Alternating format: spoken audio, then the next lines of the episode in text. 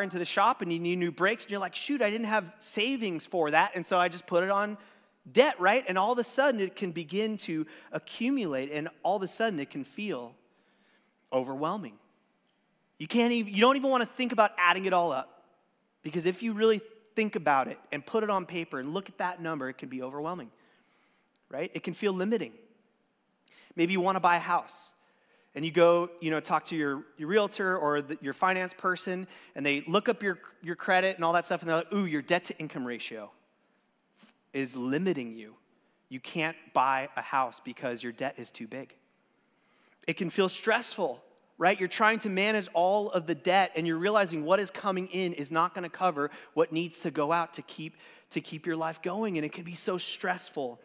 And we know that we need to pay off our debt, right? It just makes sense. We bought it, we need to pay it off. But some of the ways that we can deal with our debt is we minimize our debt in our minds, but we do it by, minimum, by paying the minimum payments, right? and the APR on those credit cards is just awful. There's a reason why, if you look at the buildings in downtown San Diego and every downtown you know, city in America, there's got a name of a bank right on the top of it, right? Because they're taking from people that are already down and taking with the interest, those 17, 20% interest, and that's how they're getting wealthy. Uh, we can, another way we deal with debt is we move it around, right? We transfer it from one card to another card, which, you know, at least we're paying less interest, but we're really just spinning in circles and not moving forward. Or we can just try to ignore the debt altogether, which just continues to build the mountain and eventually can lead to what? Bankruptcy, right? And so, in our series called Strapped, we're learning how to, new ways to use money instead of allowing money to use us. Now, take a breath. There's no giving campaign in this series. There's no pressure to give money, I promise you. We're gonna do the normal offering at the end of the service, like we do every single Sunday. Uh, and if you are you know, if you don't like the fact that we're talking about money in church, I totally get it. But here's the truth is that money impacts every single one of us. And it impacts our relationships and our lives in such a deep way. And God has amazing things, helpful things, practical things to say for us to live with financial peace and financial freedom. And so we're going there in this series. Today is about taking control of your finances through money management, through wise money management. Uh, and if you are the kind of person where you're like, I'm not broke, I'm not strapped, sorry about, sorry to all the rest of you that are, Jesus has much to say to you in this message today as well. So the first component is that you need to let God speak to you about your finances. You need to let God speak to you about your finances. There's about 2,300 verses, scriptures in the Bible about how God wants us to use money and possessions. God has really good things to say about, about this topic. And so God wants to speak to you. Are you open? Are you open to letting God speak to you? Are you the, or do you see money and all that stuff as like not a spiritual issue or really something that is outside of God? God wants to speak to you about your finances. When I was engaged in November of 2006, my wife and I, my fiance and I did a version of Financial Peace University. Here's, I, found it on my bookshelf. Here's the workbook that we went through uh, about 15 years ago. Uh, and we realized that the concepts of financial management and all these things, it's very simple. The concepts are, it doesn't take a rocket scientist to understand them. Right? uh, Financial Peace University is the name of this nine week course that we offer every semester here at Grace Church. It's one of our connect groups. And Dave Ramsey kind of came up with the course. And he calls it the seven baby steps. You may have heard of it before. The first one is save money. Okay, check. S- number two, pay off your consumer debt. Okay, check. Uh, step three, create a budget. Okay, check. Four, invest money. Check. I mean, these, this stuff is simple, right? However, we've simultaneously realized it's really hard to do. Simple to understand, but hard to put in practice. Amen? Now, come on. I know I'm speaking to more people than just myself because why? It requires a change to our lifestyle. It requires a change to our habits and what we're doing with our money. And there, this is where we come to realize as a society and as a people, we are not free. But in truth and in reality, we are strapped. You see, a slave always has an owner. A slave always has a slave driver. That slave driver is exploiting the slave, taking from the slave as much as they can get without giving anything back in return. And this is the truth. If, if the slave could, could, could see the slavery that they're in, and if there was no chains, they would just get up and walk away, right? This is when we come to realize that culture has this way of enslaving us to its systems, to be, to be bound to debt. And we need to see these cultural slave drivers and resist them with everything that we have. Can you recognize the cultural slave drivers keeping you in debt? Maybe one example is an entitlement mentality. It's the concept that says, I deserve it, I want it, and I'm gonna get it. Regardless if, if my bank account says I, it's in the budget and I have the money for it. I want it, I'm gonna swipe it, boom, it's mine, I'm entitled to it. Keeps us enslaved. Another uh, cultural slave driver is, is just a laziness mentality. Could be a couple different things, but one is like, you know, I'm streaming my shows, I'm gaming for hours, I'm so, on social media for a, a lot, too much time every day. Instead of putting in the hard work to build my future towards a certain end. Or another lazy, way we're lazy is we just don't have a budget. We don't keep track of it. And so you're the kind of person where you get to the end of the month and you say, Where did all my money go?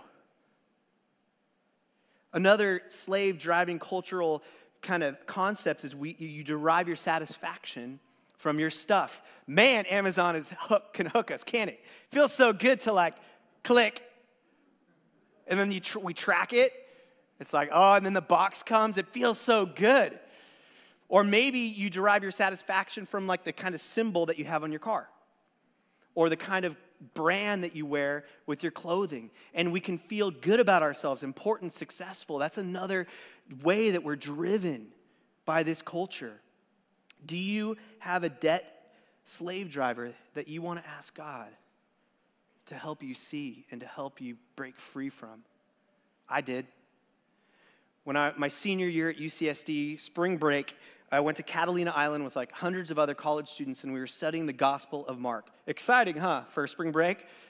Um, but at Catalina, we were studying the rich ruler compared to the poor widow. Now, the rich ruler is a man, true story, who came to Jesus and had this conversation, and Jesus said, I want you to sell all your possessions, go give it to the poor, and come follow me. And he said, I, I can't do it. And he walked away from Jesus. Now, the poor widow, she gave all that she had to God. And Jesus honored her, and she became an example to the disciples of, of what true greatness looks like in the kingdom of God. And if I'm honest with you, I identified with the rich ruler. And God was speaking to me at Catalina Island. Jesse, your life is driven. I was an economics major at UCSD. My plan was to get, it, get go get my MBA go into the business world and just make a lot of money. Why? Because I wanted a garage full of toys I wanted lots of, you know, shiny things, and that was, it was really about my self consumption, self absorption. It was, it, it was, I was driven by all the things I wanted. And Jesus really spoke to me powerfully. said, Jesse, would you take, would you exchange your dream? Would you give it to me? Would you take my dream for your life? And it's, it was what began the process of what I'm doing today, being up here about 15 years ago. Um, there is nothing wrong. I'm trying to do the math. I don't forget how many years ago it was. 2005. Uh, there's nothing wrong with having a lot of money. There's nothing wrong with making a lot of money. But the question is are you serving the money or is the money serving you? Have you mastered it or has it mastered you? And I'm pulling this from Jesus because he's a genius. In Matthew 6 24, this is the way that Jesus frames it. No one can serve two masters. Either you will hate the one and love the other, or you will be devoted to one and despise the other. And here's the bottom line you cannot serve both God and money. There is no gray area. There is no middle ground. There is no third option. Jesus is making it abundantly clear that we will either serve our money and we can't serve God, or we will serve God and allow Him to help us understand how to use our money to serve Him. Are you hearing Jesus speak to you about this area in your life? Take a moment just to let God speak to you because He's not, he's not stingy. He's not, he doesn't want to make us suffer. He wants to speak to us to set us free from those slave drivers, to begin to hear Him speak to us in a new way. The second component to taking control of your finances is you got to do the hard work. Hey, welcome to growing up, right, people? Welcome to becoming an adult. this is true of anything that's worth it in life. If you want to have a successful marriage full of growing intimacy and affection, it takes hard work to keep that going, right? If you want to learn to surf, it takes hard work. You're going to get pounded for a season. If you want to finish college, graduate school, it takes hard work. Hearing God's voice and learning to obey it, it takes hard work. You know, it is difficult to stop spending money on things that we want in order to pay off debt from 10 years ago. That's hard work. You don't get to see the results of that, at least, you know, with stuff coming in. We've raised four kids, my wife and I, in San Diego uh, on a ministry salary for since 2005. How many years that is? I have 18 here. Um, but we made a decision that we, if we don't have the money, we're not going to spend it. We're not going to go backwards into debt. Now, if I'm honest, we have, but we, you know, two steps forward, one step back, but we have worked really hard to move this thing forward. You know, some of, I know what some of you are thinking. You're thinking, okay, God, you're, you're speaking to my heart. Here's the plan, God. We need a miracle we need a miracle, God. So I'm after church, I'm gonna go buy a lottery ticket. And as soon as and once God, you miraculously pay off my debt, then I can really start working the plan. Or you have a rich uncle. You're like, I'm gonna go call him up, tell him the plan. I just got inspired in church. And Jesus is looking at you like, that's not how this works. Is it possible that the miracle from God can be you hear him speak into your heart.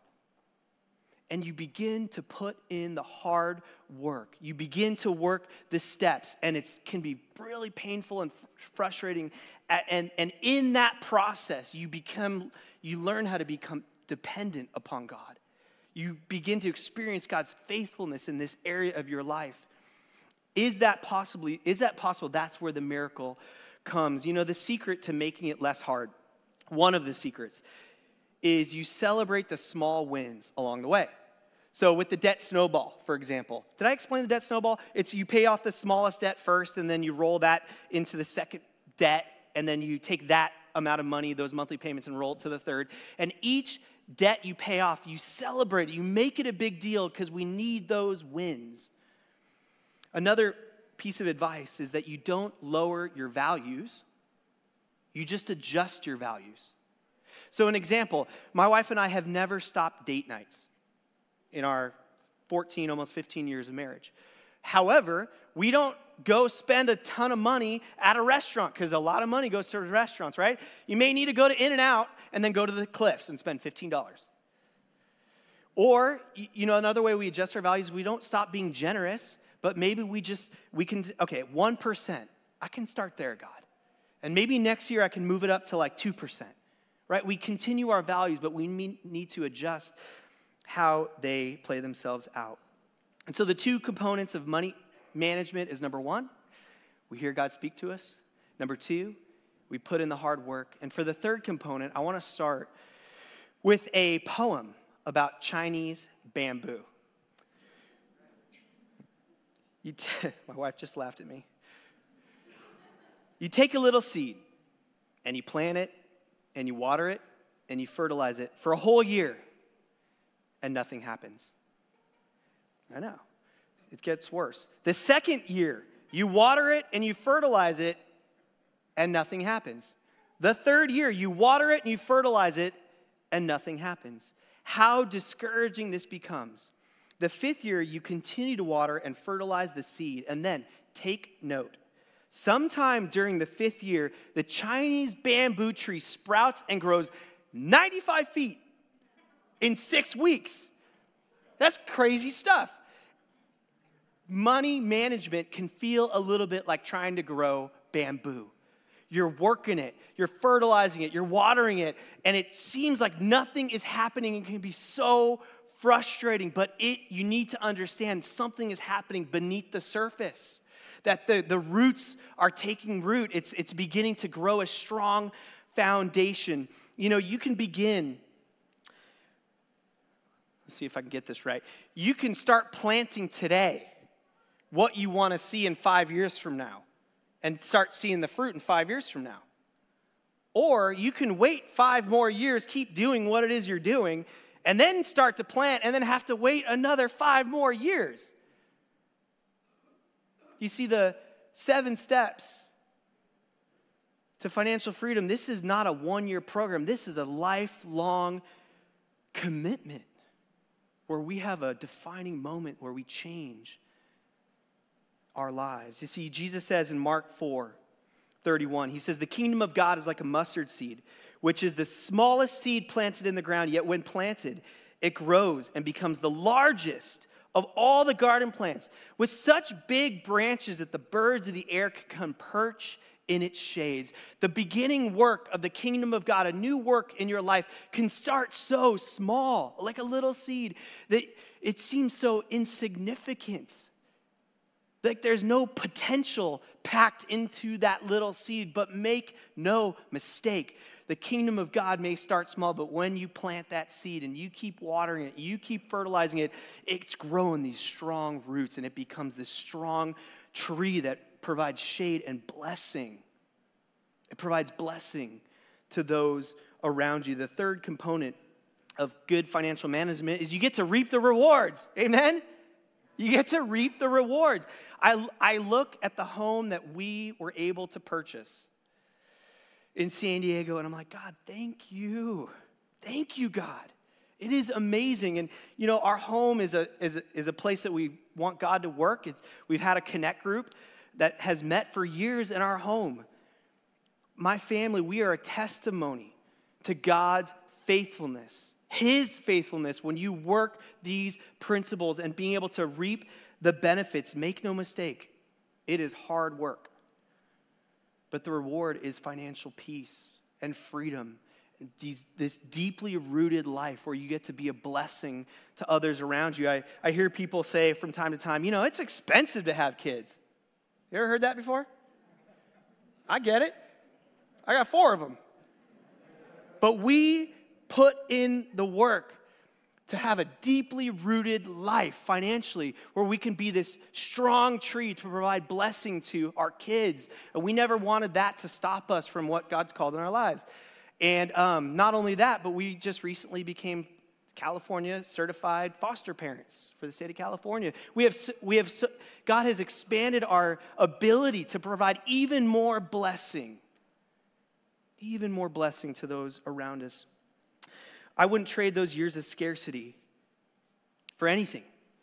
Man, the first seven years I was a missionary, raising my financial support, and I have so many stories of just like being at the poverty line, getting paid nothing, and my money wasn't coming in that provided for us, and my paycheck gonna get, was going to get cut, and, and God providing. And it was, it was in the crucible of that scarcity and trusting God with his principles that forged a deep conviction in my life and in my. She's right there at the front. Tear up a little bit. That provided this deeply, this deep belief in the faithfulness of God. And now I get to stand up here and call you, Grace Church, to, to put your faith and your trust and your belief and your actions into the truth and the faithfulness and the promises of God. If you are not strapped because you're financially set, again, earning money, nothing wrong with it. It is a blessing and a gift to make a lot of money. But there is also great responsibility according to God. This is not according to me, by the way. So take me out of the equation, and this is according to God. Do you know that the majority of those 2,300 verses is actually to those that have resources and wealth? God is calling you to be a, a steward of what God has entrusted to you. It's all His, anyways. That's what we talked about last week. Right? God wants you to leverage what you have for eternal ends, not for temporary ends, for things that impact the kingdom of God. Things like taking care of the poor and the widow and the orphan and the refugee. It's in scripture all over. Just go check it out for yourself. God is passionate about fueling the evangelistic mission of his church by people that are lost being found, eternally separated from God, receiving eternal life. For making disciples and growing mature followers of Jesus. I mean, this is what God has called those that have resources to manage in a way. And guess what? It takes the same kind of faith, the same kind of trust for the broke as it does for the wealthy to hear God speak to you and put the hard work in. Actually, according to God, it actually takes more faith. It is even harder for the wealthy to, put, to, to manage their budget in such a way where they're leveraging their resources for the things of the kingdom. Jesus said how difficult it is for the rich to enter the kingdom of God. Just read the book of James, and he lays out man, use your resources not for yourself. All right, I'll stop being mean. but amazing benefits and fruit when you start using what you have uh, for the kingdom. So, um, is God speaking to you about managing your money? Do you hear God speaking into your heart? Do you are you ready to come up with a plan and work hard at it? Are you ready to to let God reap the rewards in your life, to experience reaping the rewards through generosity with your life? Whether you are rich or you are strapped, you may not know where to begin. Maybe your family did not teach you how to manage money God's way. Maybe the church never taught you. Maybe the primary and secondary, the educational system failed you in knowing how to manage your money. Or maybe you do, but you just need some motivation and some accountability, right? That is the genius of Financial Peace University. He will pump you up. he will get you on fire to take control of this. And also, when you're in it with other people from grace, there's this great accountability that sometimes we really need to make movement forward. And so, it's one of the many connect groups offered that's starting in a few weeks. It'll be meeting Wednesday nights right here in the cottage.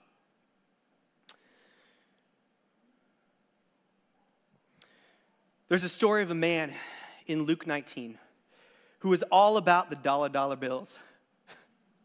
His name was Zacchaeus, and he was a wealthy man, and he um, was okay hurting people in order to grow his own financial base. He was a crooked man. And Jesus identified him by name. And it, it radically changed Zacchaeus' life. He had a defining moment, a redefining moment in his life. And he gave his life to Jesus, and something clicked inside of Zacchaeus. And it's recorded in Luke 19 8. It says, And Zacchaeus stood and said to the Lord, said to Jesus, Behold, Lord, the half of my goods I give to the poor. And if I have defrauded anyone of anything, I will restore it to him fourfold. I'm like, Bro, you're going to be broke. That's how I read it. And Jesus said to him, and Jesus said to him, Today salvation has come to this house. You see, really, this is not about money. This is about giving our lives to Jesus and a whole new orientation of our lives towards the kingdom of God. Salvation just means being saved, being saved by Jesus. And maybe you're in here and you're like, that's where I need to start. I am not a Christian. I'm not walking with God. I'm not a man or a woman of God. And God, I just want to turn the orientation of my life to you, Jesus. And I'm going to pray for that. I want to pray for you if that's you, because God loves you and wants to give you the gift of eternal life. For some of you, you're like, yeah, I have some cultural slave drivers that are keeping me bound. And Jesus, would you set me free from those? For others, you're hearing God say, I want to let God take control of my finances. Where you tell every dollar, every month, where it's going to go instead of being the kind of person where you get to the end of the month and you say, Where did all my money go? Let's bow our heads. Let's pray. Heavenly Father, thank you, God, that you care about this area of our lives. Thank you that you um, want to use money and finances to transform us. You want to disciple us. You want to grow our faith through this. God, thank you, you're not stingy. God, thank you that you are not holding us holding things back from us. But God, you um, are going to use this area to shape us to be more like you, Jesus, to have a vision from you, God. And so thank you for that, God. Help us not be afraid of trusting you in this area. For anyone here who has not given their life to you, Jesus, who is not a Christian, uh, and they want to say, God, forgive me. Forgive me of my sin. Jesus, I believe you died on the cross earning the right for me to be forgiven forever. God, I receive you into my life. Make me into a man of God, a woman of God. That's where I start today. For those that want to say, Jesus, help break the ways that I'm strapped and in bondage. Jesus, may you just come into my life. Set me free, God. I want to have a defining moment, a new way of how I see and view money and resources, God. God, help me to manage my money in a way that brings financial peace and power and freedom and generosity and blessing into this world. In Jesus' name, amen.